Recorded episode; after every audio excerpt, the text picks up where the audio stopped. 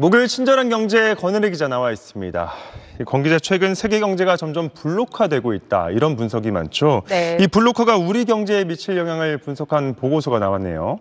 네. 우리나라 입장에서요. 다른 나라랑 무역할 때 거리에 있어서는 크게 두 가지를 생각해 볼 수 있겠죠. 먼저 지리적 거리입니다. 우리나라와 중국의 거리는 1000km 정도, 가장 가까운 축에 속합니다. 네, 사실 세계가 완전한 자유무역을 한다면 거리 측면에서는 이 지리적 거리가 아주 중요할 겁니다. 비슷한 물건이면 가까운 데랑 사고 파는 게 운송 비용도 덜 들고 편하니까요. 그런데 지정학적 거리, 두 나라가 얼마나 동맹이고 얼마나 정치적으로 밀접하게 협력하고 있나를 보자면 가장 가까운 사이를 0, 가장 먼 사이를 10으로 놓고 봤을 때 우리나라는 거의 지구 반대편에 있는 미국과 훨씬 더 가깝다는 겁니다. 지척에 있는 중국과는 8 수준으로 별로 친하다고 할 수 없는 사이가 되고요. 중국과 미국의 거리는 거의 10, 가장 먼 사이입니다. 그리고 이 지정학적 거리가 점점 더 지리적 거리보다 무역에서 중요해지고 있다. 글로벌 컨설팅 업체인 맥킨제 연구소에서 최근에 발간한 보고서의 분석입니다.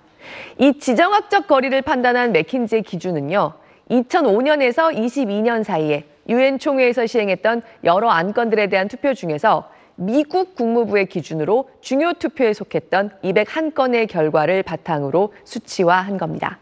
구체적으로 2017년 이후 미중 무역 갈등이 불거지기 시작한 최근 7년 사이에 지정학적 거리가 얼마나 영향을 미쳤고 또 앞으로 어떻게 변해갈지를 관측했습니다.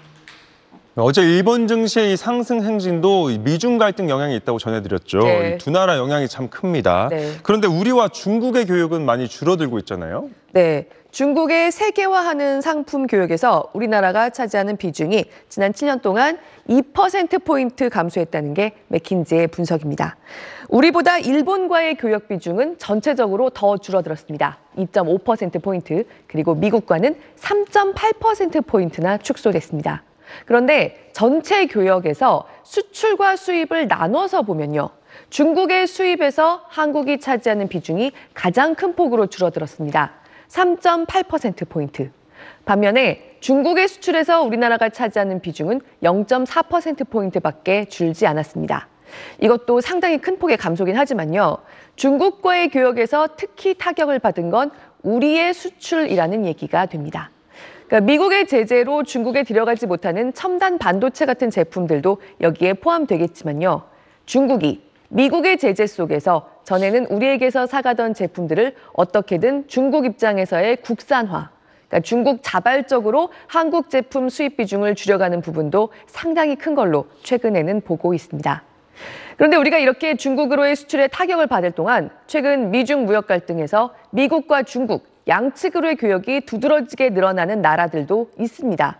대표적으로 베트남입니다. 베트남은 사실 우리와 달리 미국과의 지정학적인 거리가 우리와 중국만큼 먼 걸로 분석됩니다. 8.5 정도입니다. 하지만 중국의 대체를 찾고 있는 미국의 이해와 맞아 떨어져서 미국의 교역에서 차지하는 비중이 1%포인트나 늘었습니다. 아직까지는 미국이 중국에 물리는 관세나 제재 때문에 중국에서 대부분 조립이나 공정이 끝난 제품을 베트남에 가져가서 마지막 단계 정도만 거쳐서 미국으로 가져가는 수준이란 분석도 나옵니다.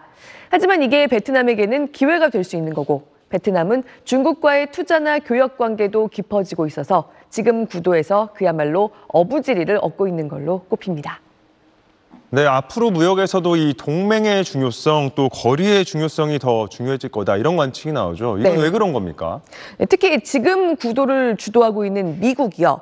지정학적으로 가깝지 않은 나라들과의 무역을 상당히 줄이고 또 특정한 나라와 너무 교역이 집중되지 않게도 신경 써온 걸로 나타납니다.